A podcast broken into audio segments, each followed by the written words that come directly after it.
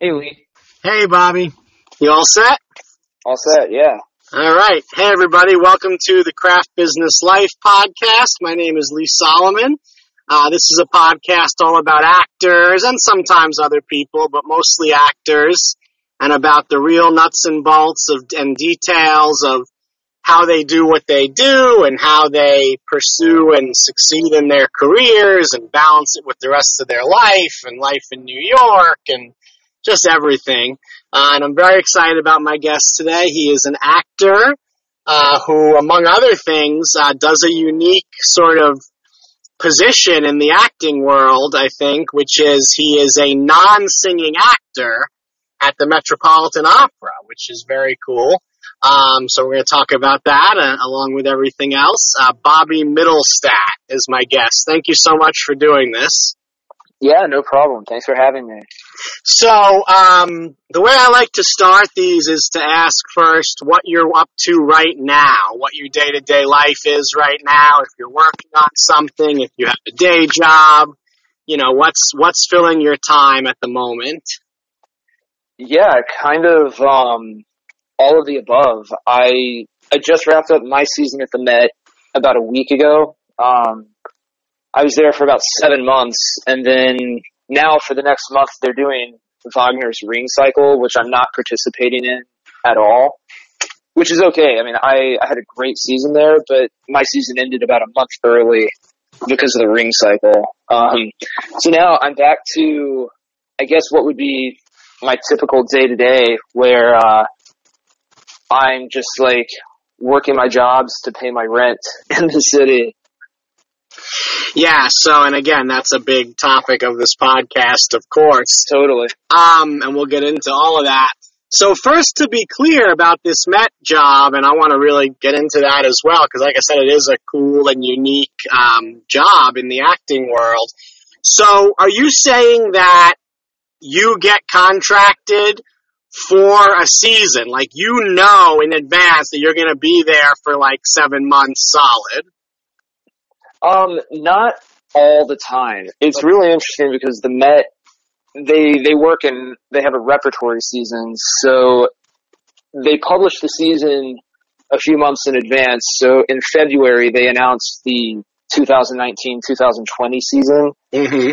So when you look at that, if if you've been there for a few shows, if you have shows coming back, you have an idea of like, okay, so like I I know I'll be asked to be in Turandot, I know I'll be asked to be in uh, Tosca, and there are a couple shows where you can say, okay, like I know with a certain degree of confidence that I'm going to be in that.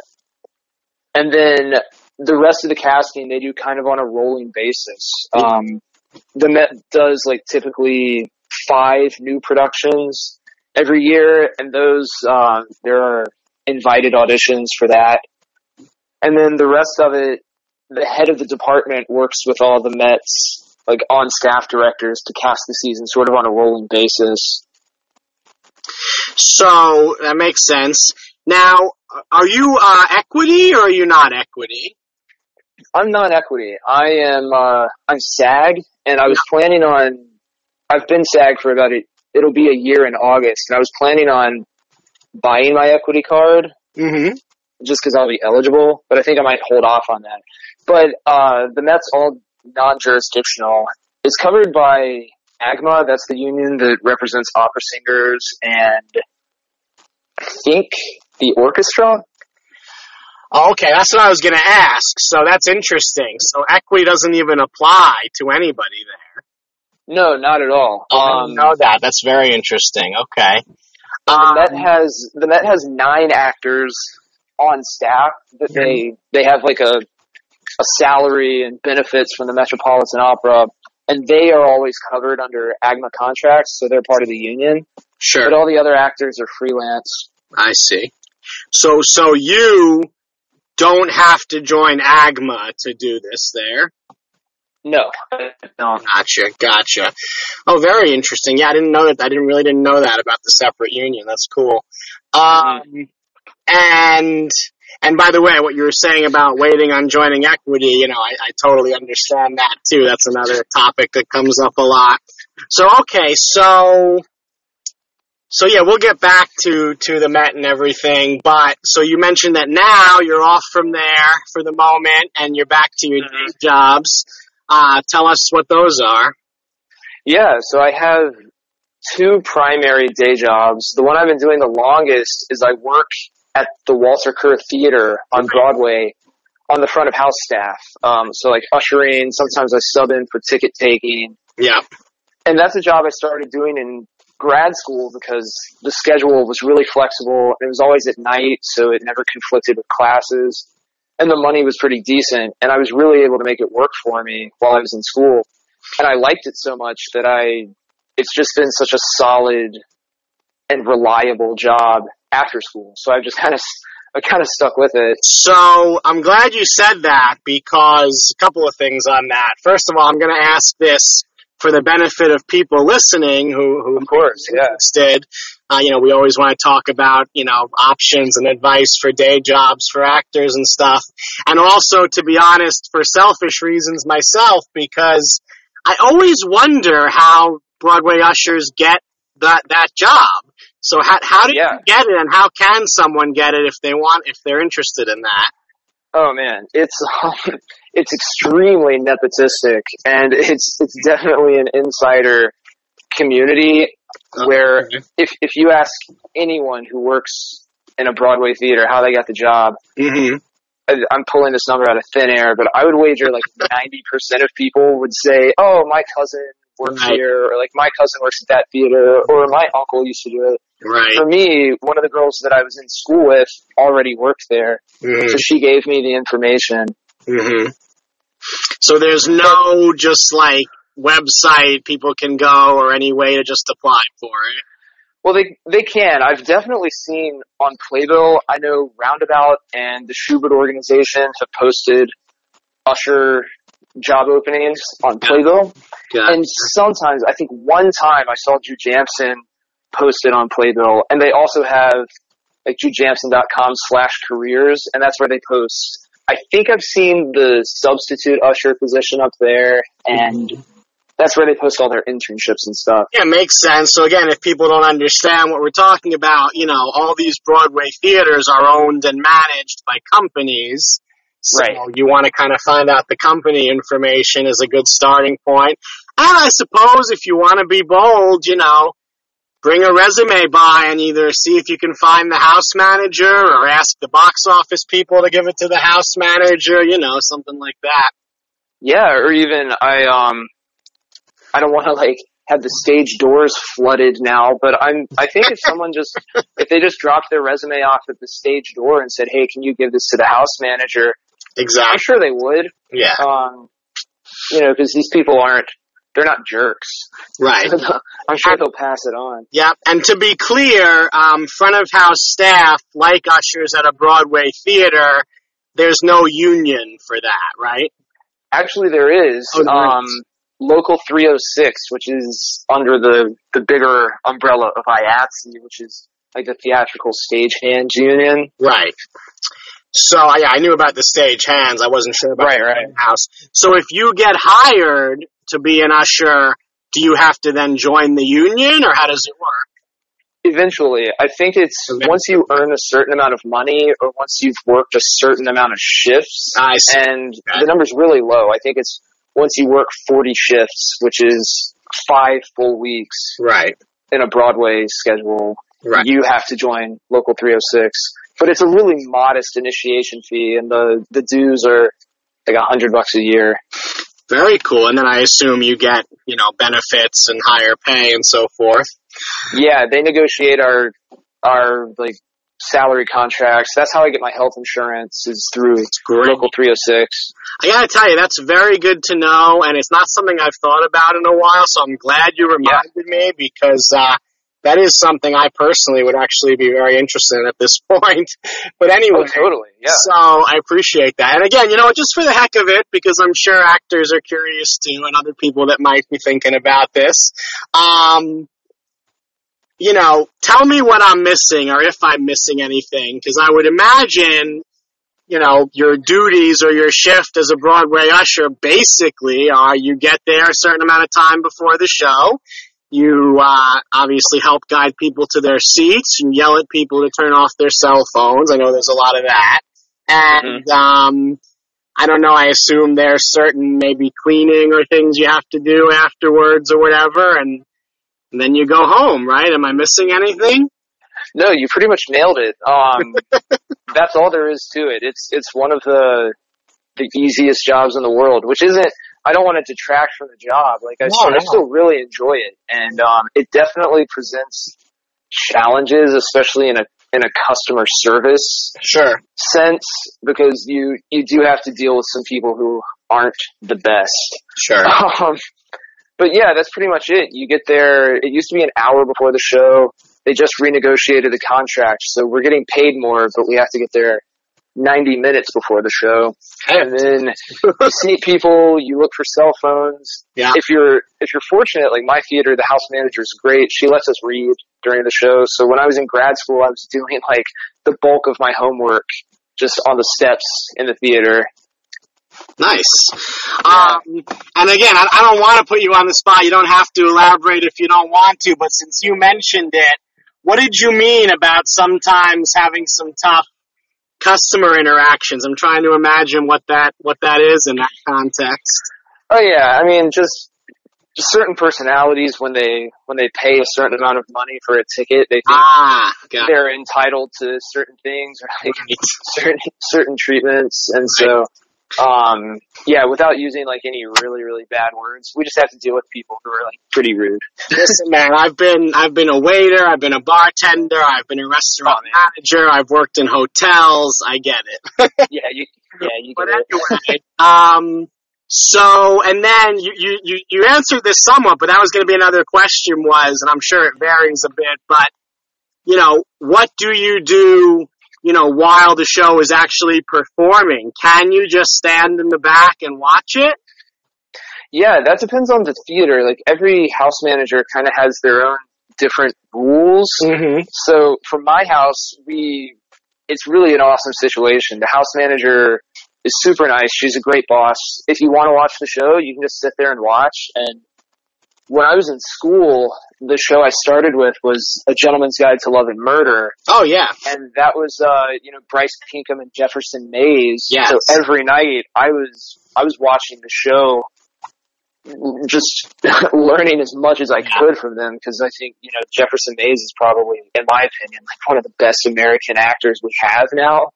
Oh, Just working in the theater, absolutely. so that was super educational. But then certain shows, once you've seen it 25 times, Oh yeah, of course. um, it, it gets a little old. So then she, she says, you know, you can read in the theater as long as you're doing your job and like making sure people aren't recording the show or texting. Yeah, to me, to me, that seems like not to idealize it too much, but it seems like a nice balance. If you want to watch the show, you can.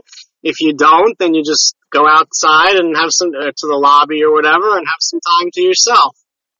Yeah, that's pretty much it. Very cool, very cool. Um, and the other thing I wanted to say about that is you mentioned this to me in your original email about um, you said it's the Kerr Theater, so you were doing the Springsteen show. So let's Oh, talk yeah. about that a little bit because obviously that was a you know that came in as a powerhouse of a show. You know, it sold out. I think well before it even opened and whatever. Um, I finally got to watch it like everybody else on Netflix. Oh yeah. um, which I, and I enjoyed it very much. I thought he was great. I, I didn't know a lot about his story. Um, it made me want to buy his book, and I Mhm. just uh, I thought it was great. So, what can you tell us about working on that show, or anything, any any interesting inside info on that, or? Um, I mean, yeah, that was a pretty awesome experience. Yeah. I I also had like I had not a lot of exposure to Bruce Springsteen before it came in, just Mhm. because when I was growing up, my my household like we were listening to Billy Joel and uh, Me too. the, the the Beatles all the time, Yeah. but I never really heard Springsteen except like they would always play "Born in the USA" Right. between the innings at baseball games and stuff. Right. So when he was coming into the theater, weirdly, like purely by coincidence, I was listening to uh, the WTF part podcast that Marc Maron does. Love it. Yes, one of And- my favorites. Yeah, and Springsteen did an interview Yep. and I just I had no idea like what his life story was Yeah. and you know his his history with his father and Right. I I just realized that like oh like Bruce Springsteen is a really deep artist with a poetic soul. So I started to get excited about the show and then for anyone who's seen it on Netflix like that's essentially what the show was. It was extremely reflective, really deep, and I can say probably the best insider info I can give is that the audience was not expecting that. Like we would have people show up who had seen Bruce 75 times in concert, Of course. so they were expecting to like show up, have a few beers, and get rowdy at a Springsteen show. Right. Uh, they were not expecting to sit down for two and a half hours in a dark theater and watch him play piano and talk about his depression. So we had a ton of people just leaving the theater in tears and saying it was like one of the most transformative experiences of their life. That's a great that's a great uh, thing and absolutely it's so true and by the way you know if people can imagine you know doing three hours of rock and roll with his big band is one thing and that is impressive to say the least but doing two and a half hours of what he did just straight through by himself is also monumental a monumental task to do eight times a week it really is um, yeah, I don't know how he did it because Yeah. Bruce is almost 70 years old. I know. Maybe he just turned 70. Oh, I know, I know. And by the way, was it? It I don't. I couldn't tell if Netflix was edited or not. Was it was no intermission? Did you say that? Yeah, it was, it ran two hours, 45 minutes with no intermission, which was a really, really Insane. bold choice on Bruce Springsteen's part. No, I mean, I mean, I no, I like it. It provided a really nice unified flow. I mean, you really get drawn in. It was really well done. And Yeah, um, I agree. And by the way, it, on the Netflix one, at one point his wife comes out and does a couple of songs with him. Did she do that every night? Yeah, she would come out every night, Wow. except there are like a few performances she couldn't come to. She, Nice. um, she had, she was sick for a little while. oh, okay. Yeah, just like a, like a cold. And I have to ask too, with a show like that, with him being such a legit, you know, celebrity beyond your normal Broadway cast, was there any hullabaloo? Was there like extra security or anything, or no? Actually, yeah, so we had theater security provided by Jujamcyn, Mm-hmm. and then Bruce had his own security team that was, as far So- as I saw, at least four people. So I assume that, you know, I know this happens when movie stars do Broadway shows and whatever too, but I'm sure with him it was big. I assume that, you know, every night he would leave through the stage door, there were probably like barriers set up with people looking to talk to him and would he like just sign a few things and get in a car or what would he do? Yeah, that's he mostly did the signing on his way in, and we would get people. They would start waiting around eleven in the morning or noon, Wow. and he and he would get to the theater at like six fifteen, Yeah. yeah. and so he would sign most of his stuff on the way in. But after the show, he he would get in the car and bolt. Cool. Well, anyway, just curious about all that, but that's very cool. All right, and so you mentioned that you have another day job as well. Oh yeah, um, I have another job as a licensed New York City tour guide. Oh, that's right. You mentioned that in your email as well. Now it's funny, all these coincidences. I knew a couple of people over the years who did that, and I I thought I would look into it. I thought I would try it. Um, people have no idea, and I will say this because I failed miserably, and I'm from that test and what you have to learn and study is insane. It's insane. So tell us, nuts. tell us about how you got into that, because that I, I can tell you firsthand that that's that's impressive. Yeah, so that was um I I always had ushering as like my first job, but it's not quite enough to make ends meet in New York City. Um so I've always had a second job and I was floating around doing all sorts of different things. Like I've had the most random jobs and I was looking for just something that would be more optimal.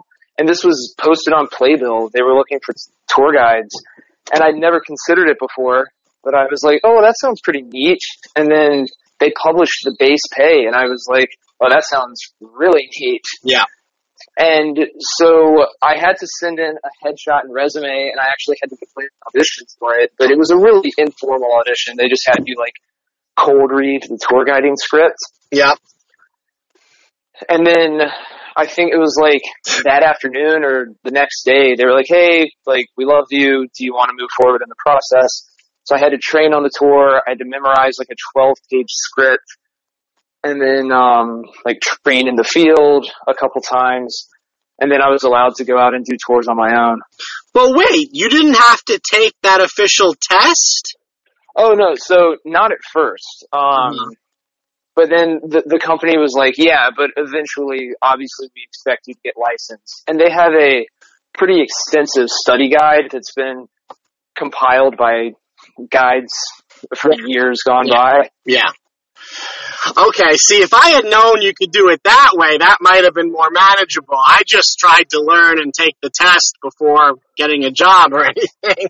But anyway, Oh yeah. uh, it's still very impressive. Did did you so so you um did you find the test itself challenging? Because I thought it was a monster.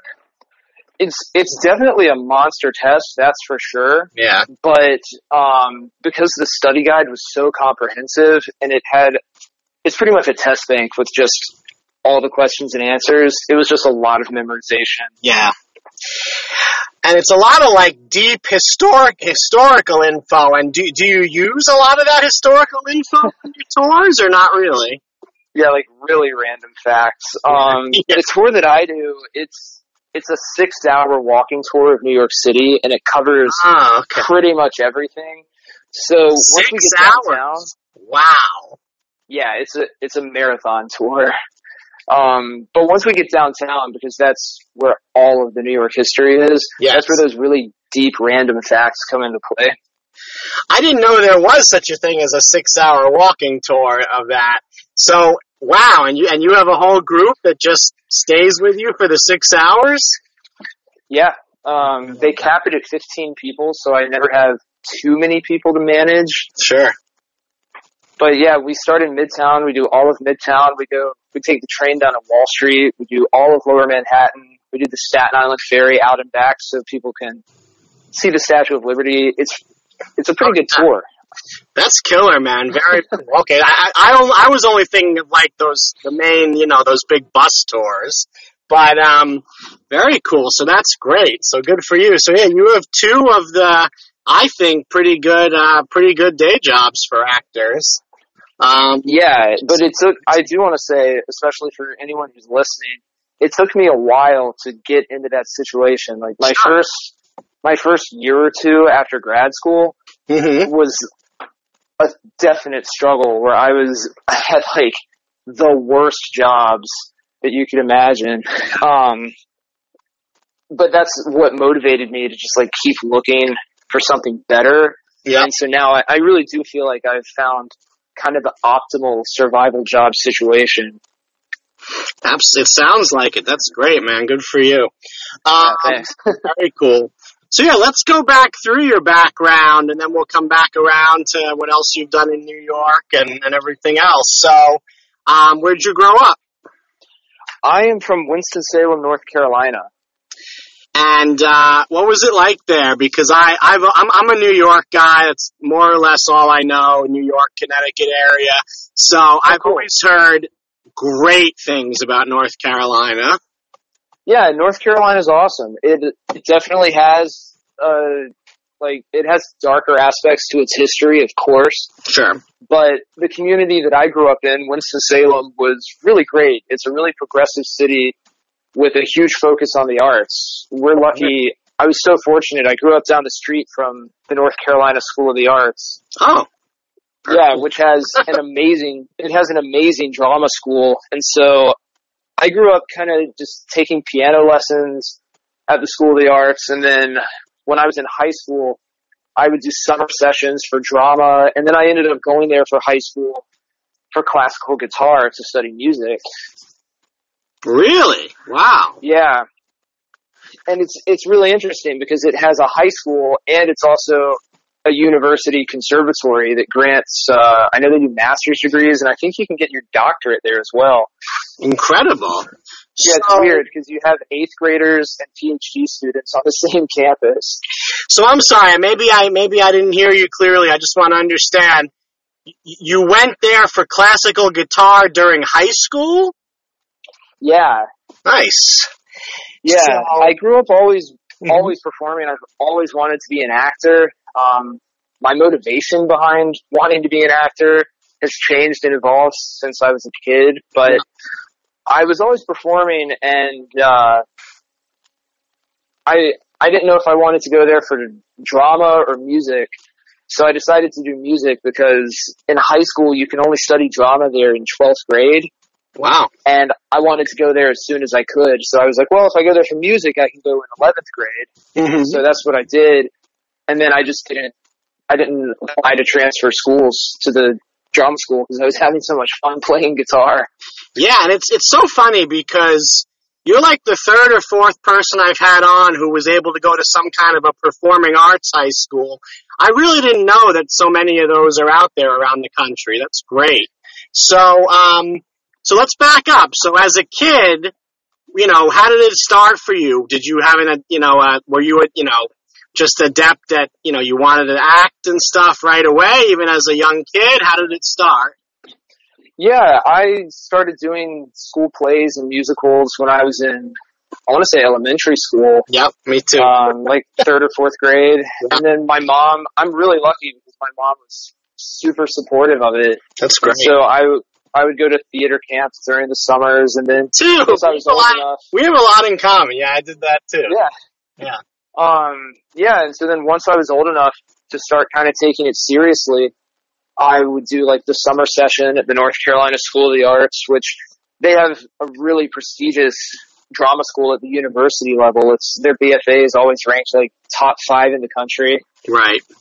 So that was pretty good training, but then I was just so interested in drama and music that I had a tough time deciding, but I ultimately went with the one that was more fun at the time. Yeah. So, and I want to get into that, but it's great that your your parents or your mom was supportive. Uh, was there any other background in the arts in your family at all? Not really. I mean, my mom played piano, so we had a Yeah. piano in our house, but Mm-hmm. really no, like it, I don't have any other family members that have done that or gone that route. Gotcha. And that was my next question, which is, you know, obviously you studied, but you were into it, you loved it. You know, being musical is is a big talent. I'm sure you worked at it, but especially something like classical guitar. You know, how did you start to find your your skill in that? How did you learn it? Well, I think it, it all started, I really wanted to start playing guitar just because it, it interested me. This was back in like, like 2002 or 2003. Yeah. Um, kind of embarrassing to admit, but I was just like obsessed with Blink 182. I thought they were the coolest band. That's not. That's not not embarrassing. But we all were in high school, man. Absolutely. Yeah, so I was like, I think I want to start playing guitar. So I started with electric, and then uh, I got an acoustic guitar, and I was just learning all these different songs. This was back when like Dave Matthews was huge, and when I was Yeah. 14 and 15, I thought Dave Matthews was like the best musician in the world. Oh, Um, again, kind of embarrassing. Well, it's funny you say that because I was about to say, you know, in terms of guitar playing style, uh, Blink 182 is about as far as you can get from classical. Dave Matthews, you're getting a little closer. yeah, and so what happened is I was taking lessons with this guy at a local music store, Yeah. and he had gone to college at the North Carolina School of the Arts for classical guitar, and he Mhm. said, you know, if you if you want to take this seriously, you should look at the summer session where you can go and study classical music. And I Mhm. thought that sounded like a great idea. And then this is uh, this is kind of a longer story, but okay. I went there. yeah, I went there for the summer between my 10th and 11th grade years. And at that exact same time, um, my mom was working for Wachovia, which had just been taken over by First Union. And Mhm. Wachovia was headquartered in Winston-Salem, but everyone was getting transferred down to Charlotte. Ah, And I didn't want to move. And so the teachers who were like heading the guitar program, they told us at the beginning, they were like, this is a great summer session. And if you work like really hard, we have a few open spots to come to school here. And I was like, oh, well, if I can go to school there and live in the dorms, I don't have to move to Charlotte and like leave my hometown and all my friends. Of course, yeah. Yeah, which was a great motivator. So that was like the most I ever practiced guitar in my entire life. And I ended up getting in and uh, I got to go to school there for like two years. That's killer. So, so your high school program then was the music program at the art school, and you were focused specifically on classical guitar. And you know, and again, I've asked this before of people who went to performing arts high schools. I assume you had to do a regular academic high school curriculum as well. Yeah, exactly. Yep. And um, Great. So, I mean, then what else did you do, you know, with that stuff during high school? Were you also, you said you were also doing plays as well during high school? Well, that was, that was the thing about the school at the time. I don't know if it's changed in the last, like, 15 years since I was there, but there was no interaction between the different divisions at the school. So if you were in the school of music, you weren't allowed to take class in the drama department and vice versa. I see. Yeah, which is really weird because like the, the students in the film school weren't allowed to work with the students in the drama school, and I, I think that's changed. But when I was there, there was like no crossover. So were you learning like all different aspects of music, theory, and technique, and just all different things with music? Oh yeah, yeah. Yeah. So we had normal academic classes to fulfill the North Carolina high school curriculum. Mm-hmm. And then we had arts classes that were like music theory, music history. I had to take lessons with my teacher once or twice a week. And we had a master class every Monday. It was really music intensive. And then there was a lot of time outside of that for individual practice. And did they did they give you opportunities to perform as well? Were there bands and groups and things that did performances? Yeah, well, that was cool. I started a band in high school that was like the most fun thing I had ever done. And we actually, um, for a bunch of teenagers, we actually got pretty big. Nice. Yeah, we were, I was in this band, we were like a funk rock fusion band and we were, we were going around North Carolina and like South Carolina. We won a few battles of bands, like against adults. And then we headlined this huge club in Winston-Salem called Ziggy's, which is famous because like Ben Folds and Dave Matthews played there yeah. a lot when they were coming up. Nice. Yeah, but then, you know, the band fell apart like bands tend to do. As bands do, yeah. But, you know, I mean, that's how U2 started. They were young and they were winning battles of bands in Ireland. Yeah. But, um, uh, what was I going to say? so, oh yeah, the closest thing I have to that is, you know, I was in high school in the 90s and ska was having a really big resurgence at that time.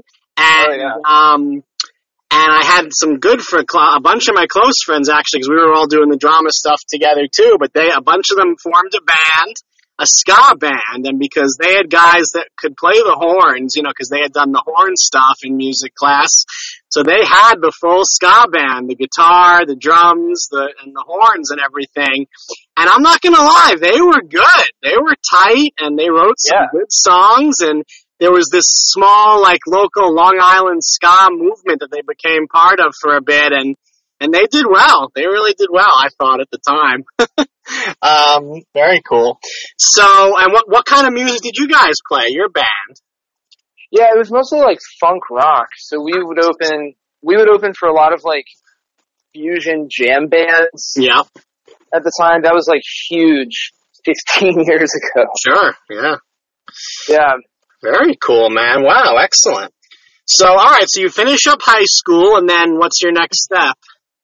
Well, yeah, so from there, um, I, I was, that was like a really weird transition period for me because I, I had been so focused on music and I was like all in on my band. And we, uh, when I say that we got big, I mean we weren't like big, big, but we we were talking to this guy who had a contact with a manager who was really interested in trying to get us on Warped Tour at the time. So we were like, "Oh yeah, we can be on Warped Tour. Like, let's do this."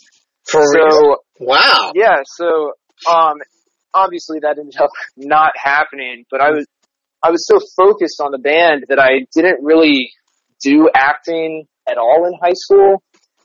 And then, you know, the band kind of abruptly fell apart because our guitarist quit and our bass player he like he really wanted to focus on conservatory auditions. So he was like i don't have time to train another guitarist Mm-hmm. etc so it was at this point like fall semester of my junior year where, where i was like oh man i uh, i should probably take the sat or something if i'm not going to be rocking in this band for the rest of my life.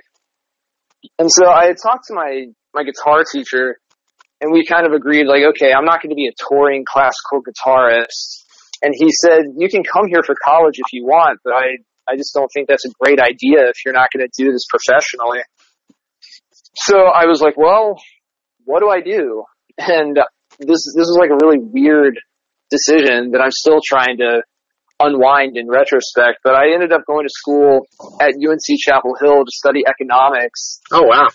yeah, and then I got into the business school there, and uh, I studied. I concentrated in finance, and I was like, well, I don't know, maybe I can like work on Wall Street, and if I can't be an actor or a musician, maybe I can make a lot of money and like donate to organizations Sure. that that pursue the arts. And so I, I did that for like a couple years, and I graduated with a finance degree. But luckily, I graduated in 2010, which was like right at the tail end of the recession, Yeah. and there were there were no finance jobs. Nope. So even though I I interviewed for a couple, I didn't get them because they were only taking like five kids who had 4.0s and solid extracurricular resumes, which I did not have.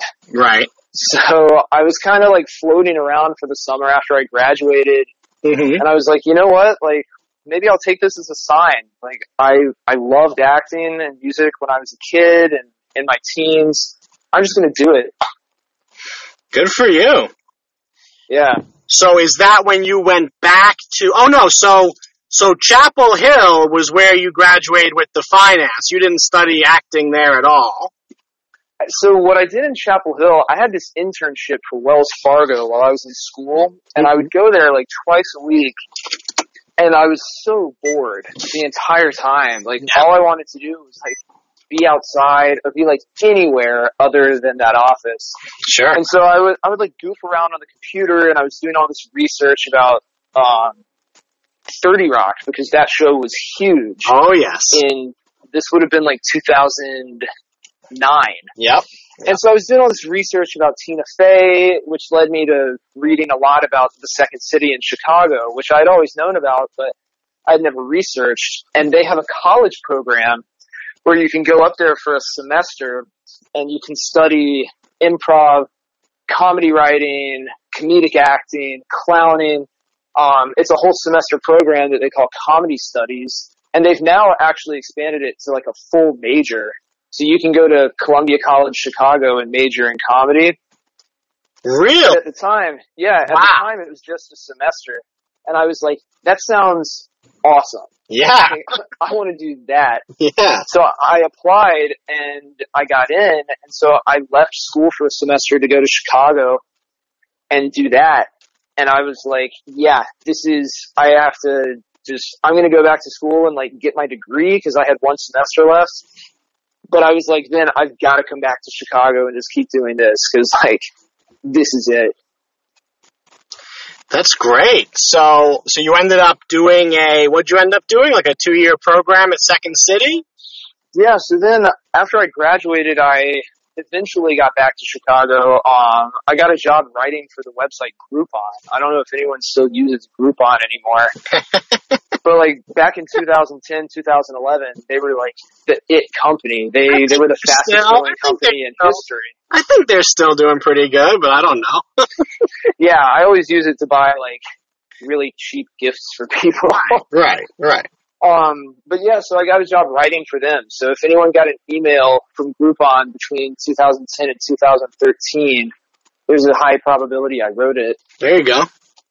Yeah, but that took me back to Chicago, and so as soon as I got there, I enrolled in the training program at IO, which is where like Chris Farley and Amy Poehler, Oh, and Tina Fey all studied. oh yes. And then I was also I was auditioning for the conservatory at Second City, which is a year long program, but it's not open to the public. You have to audition to get in. Yeah. And so I once I was accepted to that, which I did not get on my first time Mm. or my second time. Mm. Um, I think I got it on my third audition, Wow. which was a huge blow to my confidence, if I'm being honest. Sure. Um, but I got in, I completed that, and then it was at the same time when I was in Chicago, I I was going to see a ton of plays at the Goodman Theater because I was like, you know, I haven't seen a play in years. Let me go see what's happening at the Goodman. And for a lot of like like personal reasons, I wasn't in a great place personally when I was in Chicago. I was Mhm. I was pretty depressed and I had just graduated and I didn't have a lot of friends in Chicago yet and it just put me in like a, a bad mood. yeah. But I went to go see the play Red at the Goodman Yeah. and it just just struck a nerve. I Right. I just saw the actors up there and thought like, oh wow, like I thought I moved here to do comedy, but whatever they're doing, Yeah. I want to do. Yeah. Yeah. Well, so, Yeah. or yeah, sorry, go ahead. No, no, please go ahead. Oh, well, so that's what inspired me to enroll in actual acting classes. And at that point, I hadn't had any real acting training really ever, but um, I kind of count the summer sessions I did in high school. But as far as like actual training, I had never taken Meisner. I didn't really know anything about the method. And so I was like, let me take some acting classes. And so I enrolled in the studio in Chicago and I realized like, okay, this is great. This is a great starting point. But for me, if I, if I really want to be the kind of actor that I envision myself being, I need intensive, structured training, like in an institutional setting. Mm.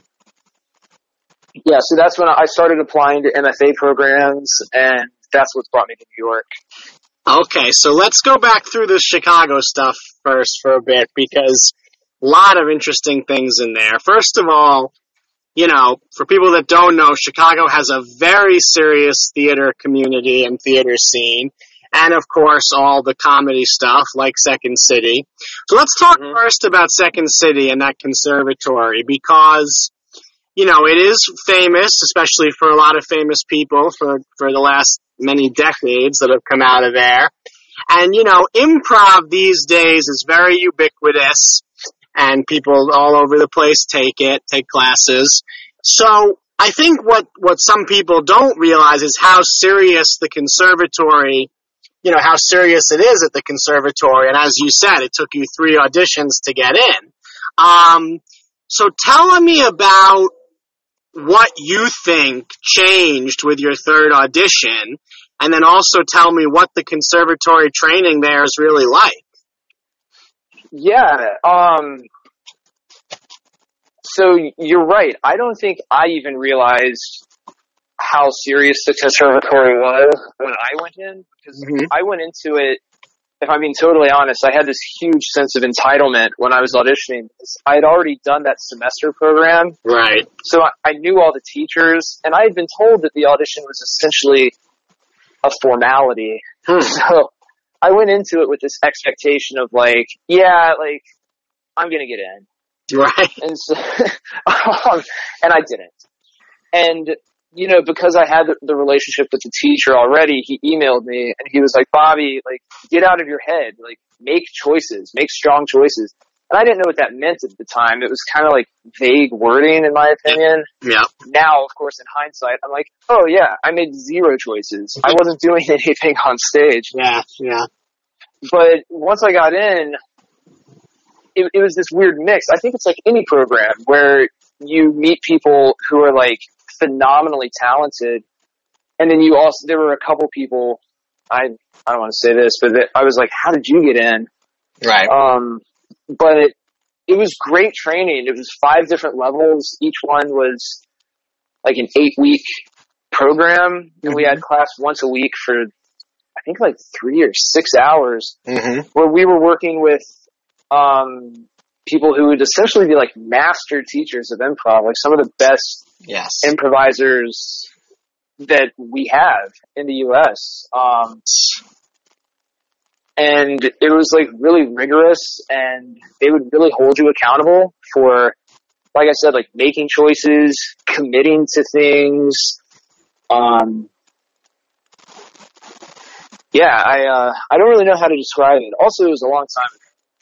Was uh, No, but that's exactly right. I mean, in the improv world, like we said, that's a very serious level, and you know, um, yeah, no, I mean, so and what what I, if I'm not mistaken, the the the goal with that is you guys were starting with improv, but then the ultimate goal is to use the improv to develop scripts, right? Oh yeah, that's so that's a great that's a great point. Um, so that's where the differences exist in the two improv schools. IO, which is short for Improv Olympic, but they can't use that name because they got sued by the actual Olympics.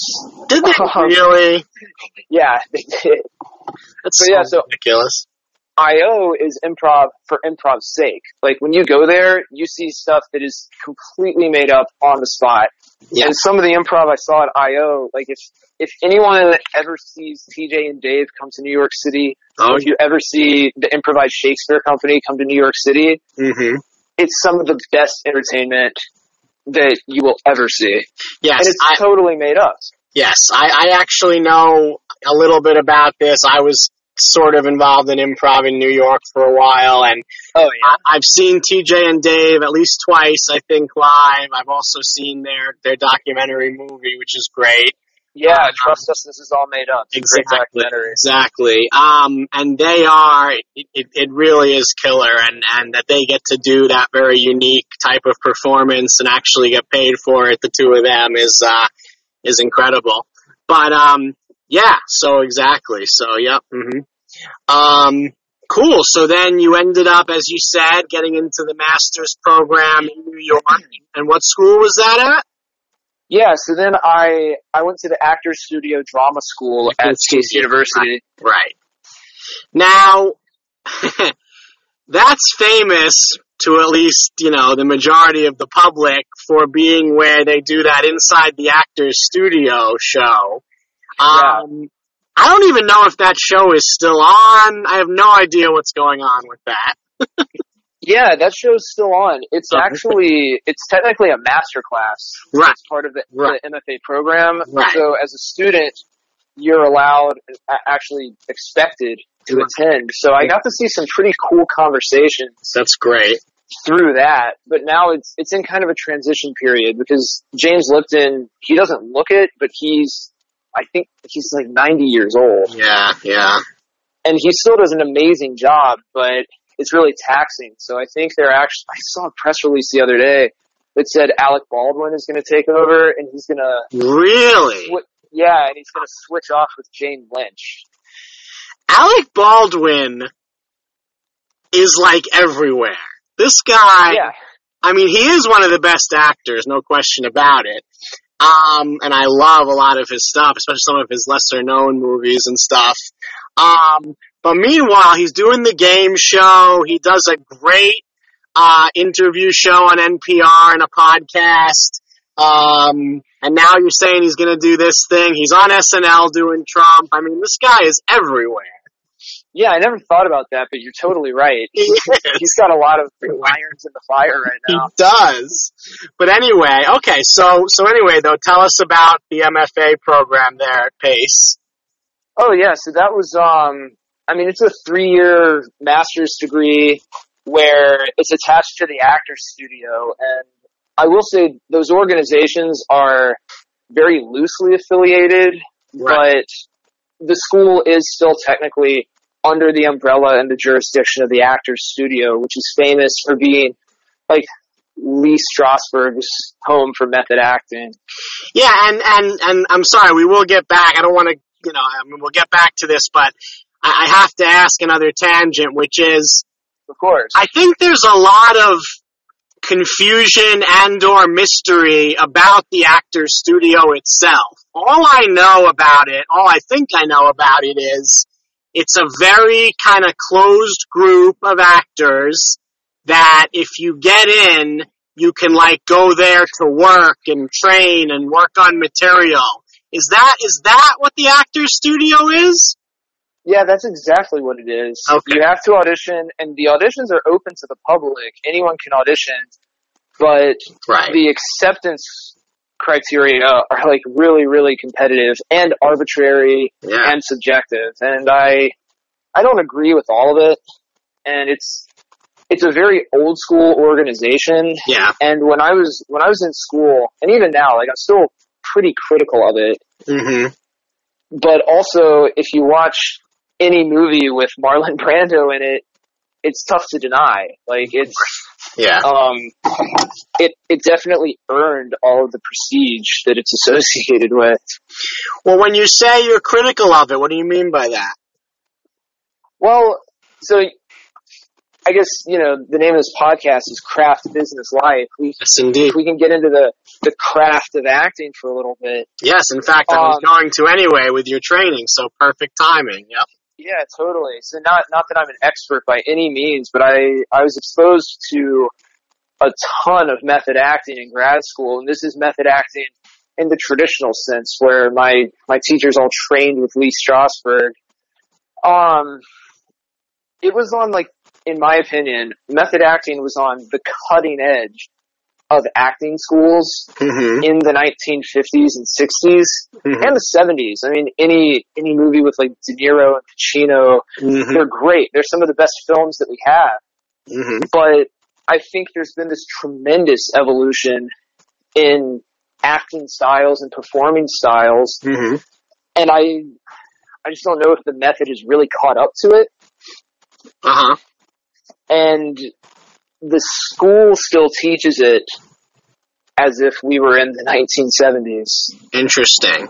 Yeah, So- which I think is a great place to start. But I guess for anyone who's thinking about pursuing acting, if they're looking for styles to study, the best advice I could give is don't pick just one. Like method acting is, it's awesome when it works, but it can't, it's just a tool and you can't have just one tool. Okay, so yeah, this is exactly where I wanted to go anyway, so this is perfect. So let's break this stuff down because I think there's a lot of confusion out there. So, so, first of all, I happen to agree with you, uh, in my humble opinion. This has come up a lot, and I've talked about Meisner with a lot of people, but also, again, ultimately most people and most good conservatories basically say try a bunch of things and, and have a bunch of different techniques in your toolbox and so forth. But let's clarify, because you were just explaining something very important. I Yeah. think a lot of people, myself included, are a little confused about the method because I think people think the method, which came out of Stanislavski, and then there's different, you know, um, there were different sort of divisions of it, so to speak, with Lee Strasberg, Stella Adler, Sanford Meisner, etc. And Meisner developed his own very specific technique. But when you talk about the traditional method acting, as you were just explaining, what exactly does that refer to? Yeah, that's a great question. Hopefully I can, uh, lay it to rest on your podcast. Um, Great, let's do it. I, you I- heard it here first. Yeah, I asked my teacher this question just boldly straight up because I wanted a definitive answer because when everyone hears of method acting, they think of like Jared Leto becoming the Joker or like, you know, yes, Heath Ledger becoming the too. Joker Right. or anything that Daniel Day-Lewis is doing. Yes, like that is yes. what we Indeed. now commonly perceive as method acting. But the way the way it was founded and taught by Lee Strasberg, according to my teacher Jacqueline Knapp, who studied with him, um, it's it's extremely simple. It's literally just using your personal experiences in that of the character. So when people see someone like Jared Leto acting, like if he's using his personal experiences when he's creating his character, then like yeah, he's method acting.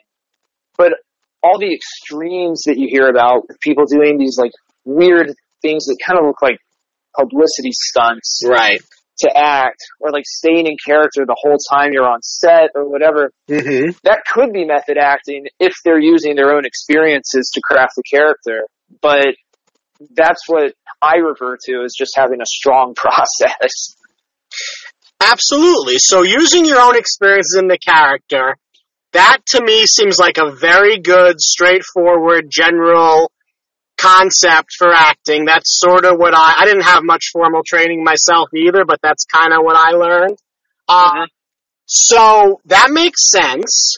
And of course, if we want to go deeper with it, it came out of Stanislavski and he was reacting to sort of the much older, very superficial, very sort of over the top, kind of superficial melodramatic type of acting that used to go on, right? Yeah, exactly. Right. And um, I think it, it is such a simple definition that some people they could be acting by the method without even knowing it. Of Um, But I think where we could get a little deeper is probably where Lee Strasberg took it out of Stanislavski was um, he was like famous for emotional recall, which is you know really diving deep into your own past, your own emotions, your own psyche, hmm and really rooting out at your core what ignites your inner fire um, with regards to the circumstances of whatever piece you're working on. hmm And you know, sometimes that could be like a devastating memory. I think that's also what the what the method is famous for is um, giving people like psychological problems. Right, which of course nobody, you know, n- no legitimate teacher or director or anything would ever want that, and that's certainly not healthy for an actor or anything. But Yeah, ex- exactly. yeah. But okay, so exactly. So, well, first of all, in terms of like that whole method thing and emotional recall, can you give an example or tell me if I'm sort of right about this generally? So it's like you're looking at, you're analyzing a script and then let's say you're taking one scene, for example, and this character in this scene is going through this particular set of circumstances and he's got this relationship with this other character and so forth and you're trying to find things in your own personal life, your own real experience that are either similar or analogous so you can use your own memory of your emotions to bring out these feelings in the character. Yeah, that's exactly it. Yeah. So, so what, so what then, so you talked about Strasberg. What then made it with these different factions? Like, what was different then about Stella Adler? What was different about Bobby? I forget his name. There's somebody named Bobby. There's like these different factions. What, what makes the different factions off of this method thing different? Yeah, so I I might not be the best person to answer this because I didn't I didn't necessarily study Stella Adler's technique, so this mm-hmm. is kind of just based on what I've read and what I've heard. But uh, from what I know, Stella Adler was really based in the imagination. And mm-hmm. so if you're reading a text and you're doing your text work and you're trying to figure out like what's going on in the scene mm-hmm. and then relate it to your life, you can think, okay, well, what's an experience in my life that is similar? And that might be Lee Strasberg. Or you could just, you know, with Stanislavski's magic if, Right. like, what, what if I were in that situation? How would I respond? How would I react? Stella Adler takes that to a place of, well, let me just imagine everything. right. And I, I want to point out that I think that's extremely valuable. And even though the Actor Studio is a strictly method organization, when we were in the school, we had a teacher who taught us Meisner, and we had a teacher who would use Adler exercises. Um, so even though it was primarily Lee Strasberg's method, probably like 80%, it was also 20% other tools, like whatever you need to get to the place you want to get. Yeah, and that's also very interesting. I see. I did not know that. That's very interesting. That it's it's kind of the opposite. It's you can either go with using your own memory, or you can go with just imagining what it would be like. That's very interesting.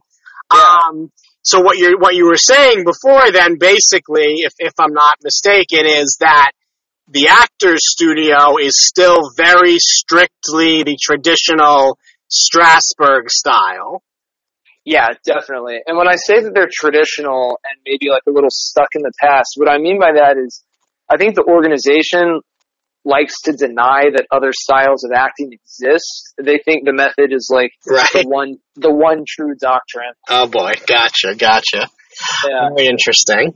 So let's talk more about the training because again, it's a big subtopic of this podcast. In fact, at some point, I'm going to do a podcast series with groups of actors, all focused just on training.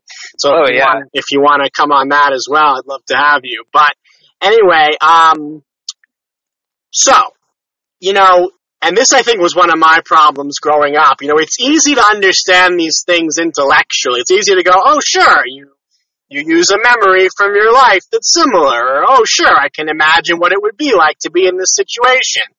But, you know, having that thought in your head doesn't necessarily accomplish anything as far as getting it out in a way that an audience can see.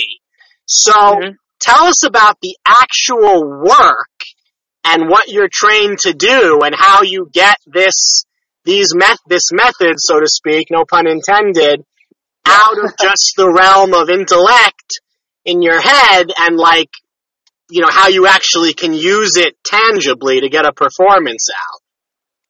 Yeah, that is that is a really, really great subject that I think is open to a lot of debate and discussion because I think that ultimately that's like the supreme challenge Yeah. because you can read a play and say like I understand this perfectly like I know exactly what's going on but it's it's entirely possible that you just don't connect to it um Yep. and so then the technique becomes like, okay, maybe I don't connect to this. How can I form that connection?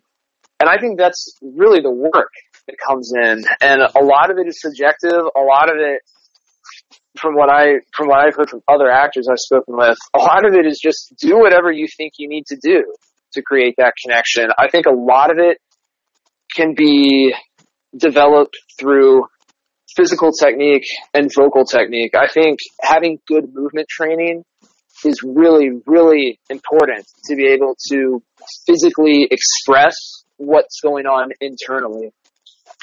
Okay, so that's again, you keep giving me these perfect segues of places I was going to go anyway. So thank Oh, nice. um, and we didn't plan this or anything. So that's exactly right. So another aspect of all this is this question of inside versus outside. You know, the whole thing is like, again, back in the day, it was superficial, it was melodramatic, and we don't want that anymore. But the other extreme is you may be thinking and feeling you know, a ton inside yourself, but if it's not coming out, if it's not playing, if the audience can't see it, then it doesn't matter. And, Mhm. and this is a big thing, and this is a big reason that they say the whole British invasion of actors is a thing because they have, as you said, movement and voice and they, you know, some people say they take it sort of more seriously technically than Americans do. But Yeah. all that is to say that you need both, right? You need the internal work and the external work. Yeah, exactly. Right. Um, I was really fortunate. I had really fantastic movement training in school.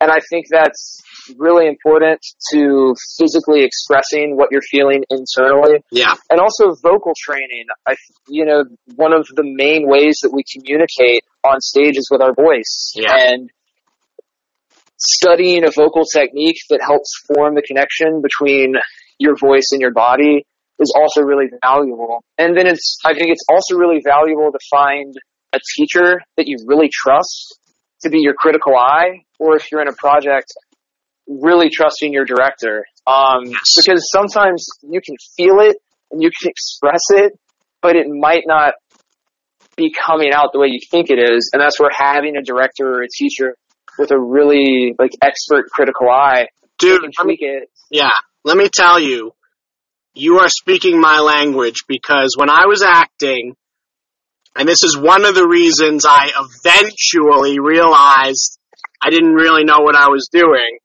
You know, a lot of times I would get that note where they would say, and I would say, oh yeah, that is what I'm going with. They would say, it is not coming out. It does not read that way.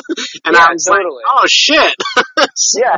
yeah. Well, and first of all, that's like the worst feeling in the world, and it can be really embarrassing. But Yeah, I think yeah. if you're in class, like one of the most important things to do is just open yourself up to that, be vulnerable, and don't be afraid of criticism because ultimately criticism is going to be your best friend if it's from someone that you trust. It's also entirely possible to be in the room with a teacher or a director who's like completely full of shit. Pardon my expression. Yeah. Um, you know, they might not know what they're talking about. Not everyone is an expert, and so much of what we do is subjective that it it really comes down to like taking time to find the people that you trust and like gel with. And did you find that at your MFA program that you you had good teachers in that sense, and you you know were were, you you know did did you find the training there to be fulfilling? Yeah, absolutely. Um, and I'm just now realizing that in retrospect because when I got into school, um, I applied to like 10 different drama schools and the Actors studio was the only one that I got into. And I had to deal with a ton of rejection and then also I had a huge chip on my shoulder that I wasn't accepted to like Juilliard or Yale, uh, where I really, really wanted to go. So when I showed up at the actor's studio, I, I was really self-conscious and I think it, it was like Groucho Marx who said, I don't want to be a member of any club that would accept me as a Yes. member. Yes. Mhm. So I, I was going through a lot of self-doubt. I was thinking like, oh, well, if this is the only school I got into, maybe it's not that good. But in hindsight, oh no, I know. Um, but in hindsight, I'm realizing, uh, that's absolutely not true. Like, I'm so fortunate to have studied with the teachers that I studied with and to be in the room with, uh, these people who were like kind of legendary. Um, I, I did get in a lot of fights with the administration. The administration is a different, a different story. I'm very critical of the administration, but the teachers were phenomenal and the training was really great. I use it pretty much every day.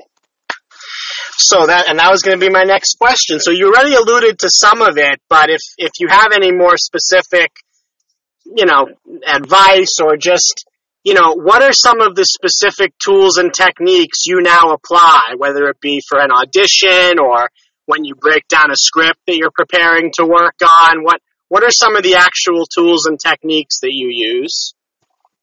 Um, well, script analysis, uh, that's, that's a really, really long topic that I probably don't have time Fair to enough. get into. yeah, I mean, that's, you know, that takes weeks and months and years to really like Sure. fine tune that skill. And I'm, I'm still developing it, you know, to be honest. Sure. But there are some there are some great books that people can read. I would definitely recommend reading Forwards and Backwards. Um, that's probably the best book out there on script analysis. Nice. But then, in terms of like practical application of Do the you, do you techniques happen to know, do you happen to know the author of that book? um, I don't know off the top of my head. It's I'm okay. actually, Look it up. Yeah, I'm looking at my bookshelf right now to try to find it, but. I'll find it by the end of the conversation. Don't worry, people can easily can easily Google it. I was just curious. Yeah. it's all right. Um, but yeah, then there are also not necessarily specific techniques that I learned, but more just transformations that I underwent during school. What I mean by that is, um, I went into school in an extremely guarded place emotionally, mm-hmm. and we had so many conversations about how, as humans, you know, when we're kids, we are emotionally open to everything. Like if you've ever like watched kids play or if you have younger siblings or younger nephews Yeah. or anything and you've seen the way kids experience the world, they're open to everything. And like they fall down and they start crying. Right. And then you show them a stuffed animal and they're just laughing Right. hysterically. Like we as humans, we are the most emotionally versatile beings. Right. But as you get older, society kind of beats that out of you. Yeah, and of course, famously, supposedly, Stanislavski was inspired originally by watching kids play. Yeah. Right, exactly. I forgot that. Yeah. Um, yeah, and I I can't speak for everybody, but for me that was certainly true. I I had all this emotional armor that was holding me back in my personal life and also in my artistic life. And I had one teacher, Elizabeth Kemp, who um, she she recently passed away a year ago, but she she was Bradley Cooper's teacher famously. Mm. She coached she coached Bradley Cooper and Lady Gaga oh, on A Star Is Born. Really? Wow. So so like right before she passed away, kind of. Exactly. Oh, that's tragic. Um, wow, she she was my first year teacher who taught me acting technique according to the method, and she is solely responsible for just completely stripping me of all the emotional armor I was holding on to, so that I I feel like I'm you know open to the world again, and I, I can actually experience emotions. So, you know, I don't know if you want to, if you're willing to elaborate on that at all. It's up to you, but that's one of those things that, you know, you hear about this sort of thing in acting training. Oh, they're going to break you down and strip you of that, as you said, and blah, blah, blah, and build you back up. And I think for non-actors and even for actors, that's a very strange and maybe scary idea. And then it's this question of, oh, acting's not supposed to be therapy, blah, blah, blah. So, can you talk any more about that as a as a personal process? Because it's it's intense, right? Yeah, I I think people who say that are entitled to their own opinions, but ultimately, if you study acting and decide to pursue it, your life is your own experience. Right. And for for me, grad school was extremely therapeutic. I wasn't looking at it to be my sole form of therapy. Right. And when I was in school, I was also seeing a therapist. I think that's extremely important as well. Absolutely. for anybody. Yeah, absolutely. Yeah, there there are certain things that acting teachers will ask you to do that require you to examine yourself. They require you to face certain things that you might be denying. And for me, like my own personal experience through, through these acting exercises, I was kind of forced to confront myself face to face and really examine like, okay, who are you? Yeah. And why are you holding on to all of these things? And I, I wish I could go into better detail about it, but it's really this thing that I, I can't describe. And I know that sounds kind of vague. It, no, it, it doesn't. It no, vague. it's very personal. No, not at all. Yeah. yeah. Absolutely. But that's great. So, um, that's all excellent, man. That really is. So, um, I don't even know where to where to go from here. That's, oh yeah. Really well, no. So then that was that was one of the transformations, but then also, you know, besides being reopened to life, that sounds that sounds really dramatic. No, um, it's a huge claim. Yeah. But also like the development of my imagination, so that for me personally, the biggest thing that helps me when I'm on stage is creating a fourth wall and really in my imagination creating the world that I'm going to be playing around in. Mm. And uh, grad school has it really helps me to flex my imaginative muscles so that I can kind of like this might sound weird, but I can kind of just like snap my fingers and like, oh, I'm in a different space and I see this and this and this. And like, yeah, that's that's just one of the things that I was able to develop during school. And also, I want to point out that like as much as I wish this was a unique experience and I was, and that I'm the only person that this happened to. I hear this from almost everyone I know that went to conservatory. Yeah. Well, again, so it, yeah. Well, so it's just a huge testament to the work and like what it can actually do. No, that's exactly right. You know, this is again why I'm so fascinated by acting training. One, because I didn't have much of it myself. And two, because I want people out there to know, both actors and non-actors, you know, that it, that it takes serious, serious work. It's no different from any other real craft or any other real thing you're trying to learn to do. It, you know, it's, it's not some easy nothing thing that anybody can do. It's not. So yeah, Yeah, you know, people. I want people to elevate. It's like Uta Hagen, you know, respect for acting. Like really elevate the perception of what actors have to do. Um, of course, so, yeah. That's great, man. So, so let's see. So you finish up at school, the MFA, um, and uh, and so besides the Met, of course, what else have you gotten to do? You know that you've enjoyed working on since then. Um, lots, lots of really random small projects. Mm-hmm. I, I did right out of grad school. I, I did a summer up in New Hampshire at the Peterborough Players doing summer stock theater. Mm-hmm. Where I was in Vanya and Sonia and Masha and Spike. Oh yeah. Christopher Durang play. Yep. And that was actually really cool. That was a really special experience for me because I had come to New York when I was living in Chicago. I came to New York to see that play because I knew the actor playing Spike, mm. Billy Magnussen, who originated the role. He went to the North Carolina School of the Arts, and he I was may in the college. crazy, but that I may be totally crazy and making this up, but I feel like that name sounds familiar to me for some reason. But anyway, oh yeah, he's, he's had a great career. Okay. Um, anyone can Google him. I'm not going to like list off his resume here. Okay. He's he's doing really well. Great. But he was in the college when I was in the high school, so I always like saw him around campus and we would, you know, I would like play basketball with him in the gym. So when he was making his debut at Lincoln Center, I was like, oh, I've got to go see Billy in this show.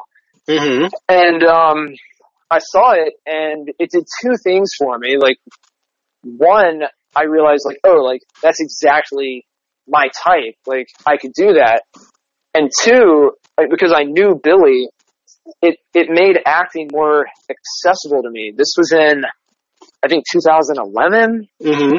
or 2012, which is right when I was about to embark on my conservatory application experience. Right. And so when I saw Billy doing this, I was like, "Oh man, like if Billy's up there, like I know him. Like if Billy can do it, I can do it." Mm-hmm. Um, it, it became like a little more attainable to me. Mm-hmm. And so then when I was in grad school, we got to work on a thesis, or we got to work on a play as our thesis. And I assembled a team who was really interested in doing Vanya and Sonia and Masha and Spike mm-hmm. as our thesis. So I got to work on the role in grad school. And then when I was leaving, I saw that the Peterborough players were going to do it in their summer season. And so I auditioned for it and I got to do it as my first like professional job. That's great. Yeah, but actually, this is worth talking about. I kind of got please. I kind of got burned in that experience a little bit. Really? How so? Yeah. Well, I'm only mentioning this just in case younger actors ever listen to this podcast. I hope I want them to be aware. That's one of the purposes of it. Yes. So please, yeah. yeah. So, um, any anyone who has ever had to wake up at like six or five a.m. to go to an EPA audition down at the Equity Building or like Pearl Studios, mm-hmm. they'll this might resonate with them. Um, I was doing that. I did that a few times before I realized that for me personally, that was not a sustainable way of auditioning for things. And so to get that role, I couldn't go to their auditions in New York City because I wasn't equity. So I, I I wasn't seen at the audition. So I rented a car and I drove to New Hampshire for their local auditions. Good and that's you. how I, that's how I, yeah, that's how I booked it. Mm-hmm. But the thing is, when they called me and offered me the role, they offered me an internship. So they said, we'd love for you to be an intern for the summer season mm. and do Spike and Vanya Sonia Masha and Spike. Yeah. And at the time, I was just so excited that I had been offered a job that it didn't even occur to me to try to ask for an equity contract because I was afraid they would say no and then cast someone who wasn't going to give them any problems. Yeah. But in hindsight, this is like one of my biggest regrets. I, I just had like no guidance in this process and no one told me that like it's okay to ask for an equity contract. If you're cast in a principal role on an equity stage, that's fine to do, and here's how you do it. Ask them, or first say, thank you so much, I'm very excited. Then ask, do you have any equity contracts available? I'm very interested in joining the union. Do you think that would be possible? And if they say yes, then congratulations, you're an equity actor. And if they say no, then you can say, oh, well, I'm not, I'm not interested. Or you can say, oh, well, that's great. I still can't wait to come up there and be an intern or an apprentice for the summer because that was a really valuable experience. And I learned a ton. But then I came back to New York and I had an EMC card, which is kind of like the equity junior program. Yep. And I thought that would really help me out. I thought I'd be able to skip the line at auditions. So I was fine taking my EMC card and working for a hundred bucks a week during the summer. But then as soon as I got back, equity changed the rules. So now you can register for auditions online, which means people from like the outer counties, Long Island, Connecticut. I've even met people from Pennsylvania who make an appointment online and then drive in for the audition. So now my EMC card is this, I don't want to say it's worthless, but it's like being non-equity all over again. So if you're a non-equity actor and you're behind the EMCs in line, I, I don't even know what they do at this point if you're going to EPAs. So I guess what I'm trying to reinforce here is the value of being in a union. And if you're presented with that opportunity early on, don't be afraid to ask for it because that's like a huge regret of mine. No, I'm sorry to hear it, and it is. There's a lot of very important points in that story, and some of this has come up with other guests. So yeah, you got to be careful. You know, not to be naive and not to get taken advantage of, and really understand what your options are. And yeah, I'm, I'm sorry to hear that. That's I get. Yeah, but I also I don't want that to come off as a reflection on the theater because they that was a fantastic experience. Sure. They treated me extremely well. Yeah. But at that time in my career in my life, I just didn't have like any guidance professionally, so I didn't know how to handle that situation. Yeah, and another side to that coin too, and again, this has come up before, is you know some actors feel that even if you get the chance, if you don't have enough on your resume, if you don't have enough experience, if you're not ready to compete on the equity level for work, it might be better to hold off on taking the equity card because once you have it, you can't take non-equity work anymore and so forth. Yeah, and that's a really valid point. So I think the the choice to join the union is an individual choice Exactly. that people need to evaluate on their own. Right. So I'm only telling this story in case people are interested in joining the union and the opportunity is presented to them. Absolutely. Yeah, and of course the whole thing with getting up early and waiting on those lines, that has come up all the time on the podcast as well. It's not easy.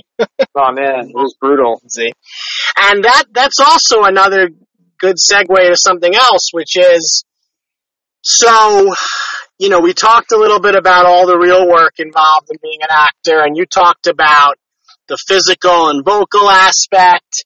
And then, of course, you know, some of the work you've done, for example, you know, being on stage in a run at the Met every night, doing, you know, possibly fight scenes and whatever else, but anybody who's in a, a theater show, um, especially, you know, the, the, the need to keep yourself in shape, like literally physical shape and just shape Oh, yeah. with all your tools as an actor, your body, your voice, your mind, everything, as well as keeping up with the pace of life of an actor, again, as we've been talking about. So I've asked this to a lot of guests, you know, what are some of your routines or if you have any or advice for actors about, you know, just staying healthy and staying in shape, both, you know, in a normal way and specifically for what you need as an actor? Yeah, that I think that's up to the individual. Like personally, for me, I I try to work out a couple times a week. I don't Mhm. always I, I don't always make it to the gym, but I try. Physical fitness is definitely important to me, but I'm sure as people listening probably know, like sometimes your schedule just just doesn't allow you to make it a priority. Yep. Um, but that being said, it's still an important part of my routine. And with the vocal stuff, I got a lot of like really great vocal training in school. So I don't warm up every day, but I do singing warm ups probably a couple times a week, just so my vocal cords don't like atrophy.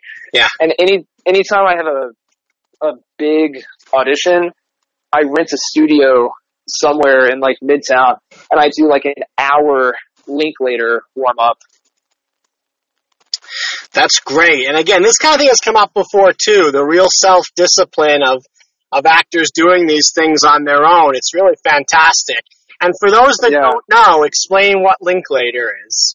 Oh yeah, so um, Linklater is is just a vocal pedagogy. It's named after Kristin Linklater, who I think is Scottish, and she developed this whole system of vocal technique that's all based in relaxing your body, freeing up all of your breathing musculature, and opening up your resonators and the places in your body where your vibration can resonate, so that your voice can just flow freely um, stemming from an impulse, just kind of flow freely into the world.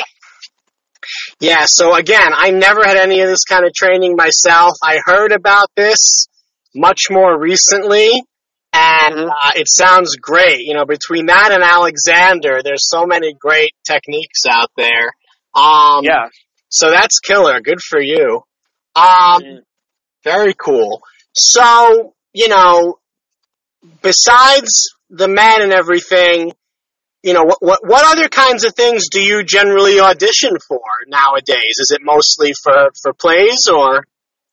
Oh yeah. Um, I I definitely prefer theater. Uh, that's my passion. It's what I was trained in. It's what I've always wanted to do. Yeah. I have a manager right now who sends me out for TV and film auditions, Mm-hmm. And I probably get like one a month. And I've only been working with him since August, and I haven't booked anything that he's sent me out on yet. Yeah. And I, I kind of carry a little bit of guilt about that.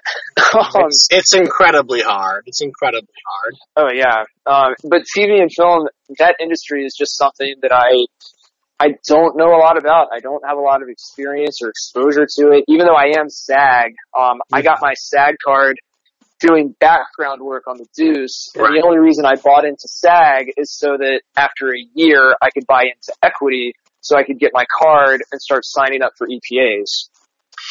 And by the way, it's funny, I was going to ask you how you got your SAG card, so you reminded me.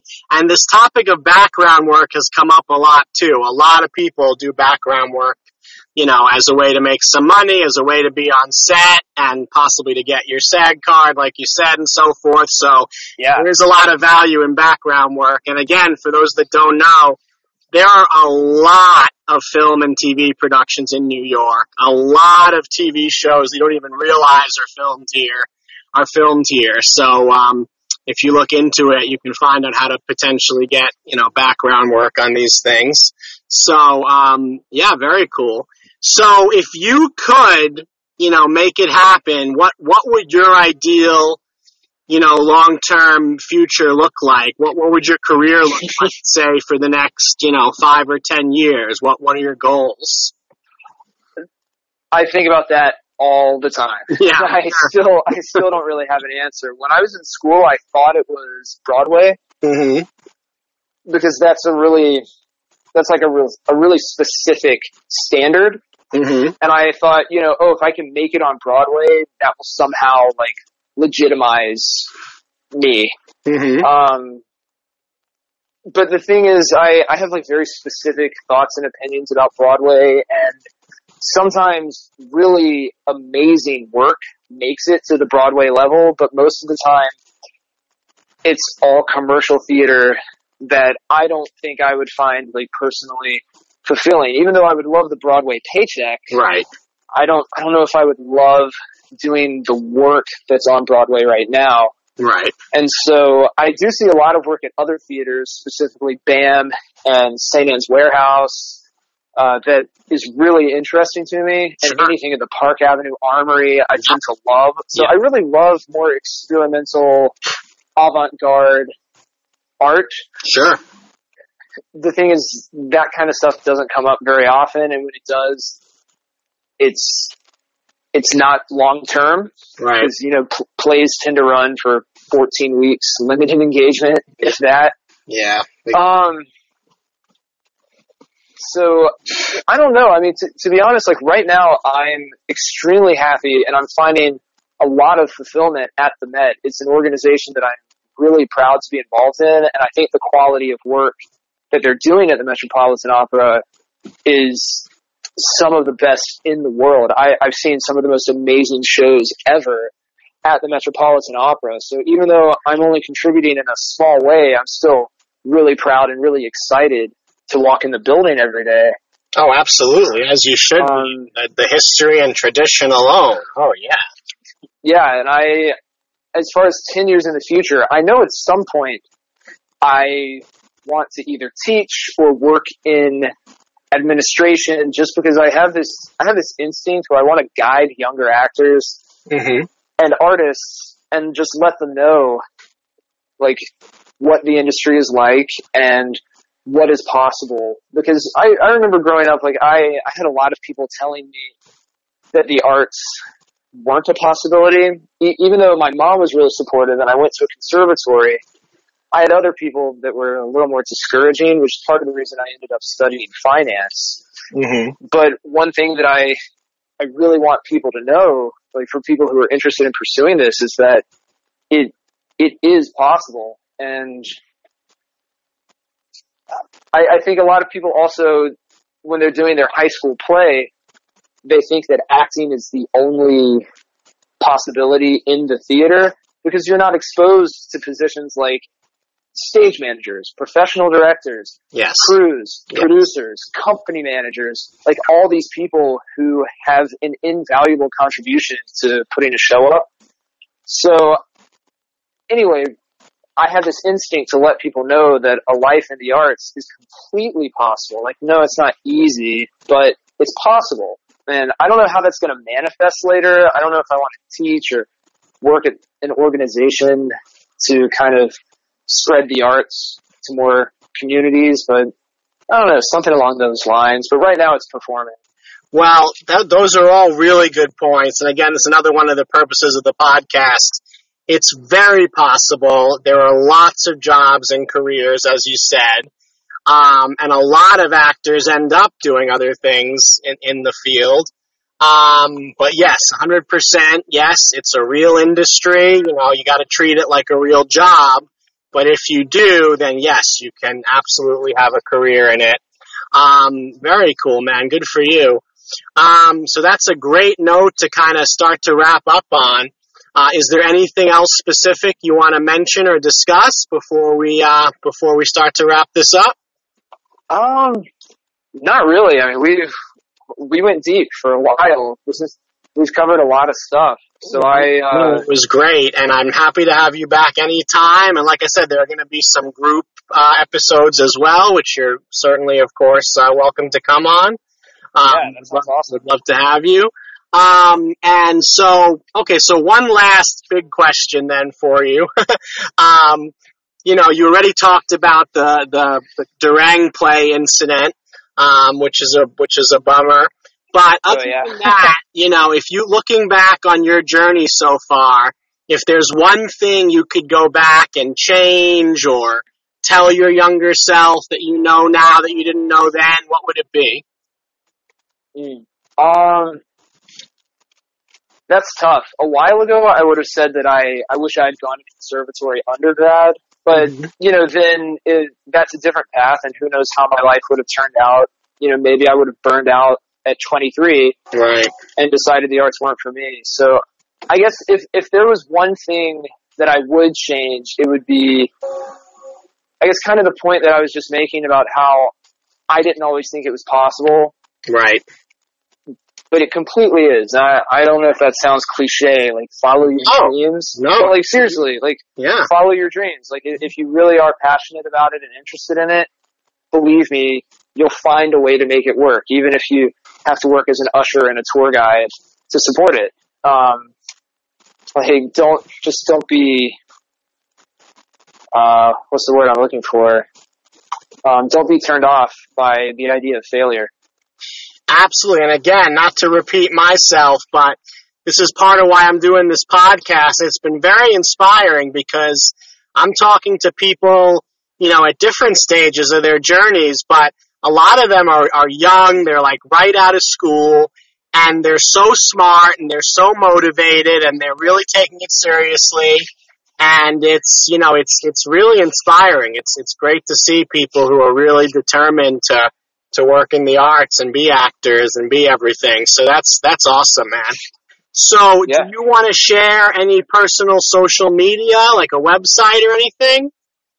Yeah, I mean, I uh, I have an Instagram. If anyone wants to follow me, my handle is uh, at Bobby with a underscore B. So that whole phrase, Bobby with a B, with a little underscore in it. Um, and also, if anyone is listening to this and they want to reach out, if they have any questions about acting or if they want advice or any kind of guidance, uh, please reach out. I'm more than happy to like share more of my story and experiences. If anyone has questions. Perfect. And we'll post the links to that and anything else you want to link to uh, on the uh, episode notes so people can easily uh, see and, and click on those. And uh, same with me. If anybody wants to reach me about the podcast for any reason, it's just Craft Business Life Podcast. That's all one word, Craft Business Life Podcast at gmail.com. So Bobby, this has been really fantastic. Thank you again so much. Lee, thank you. This was great. I really appreciate it. All right. Thanks, everybody. Till next time. Bye bye.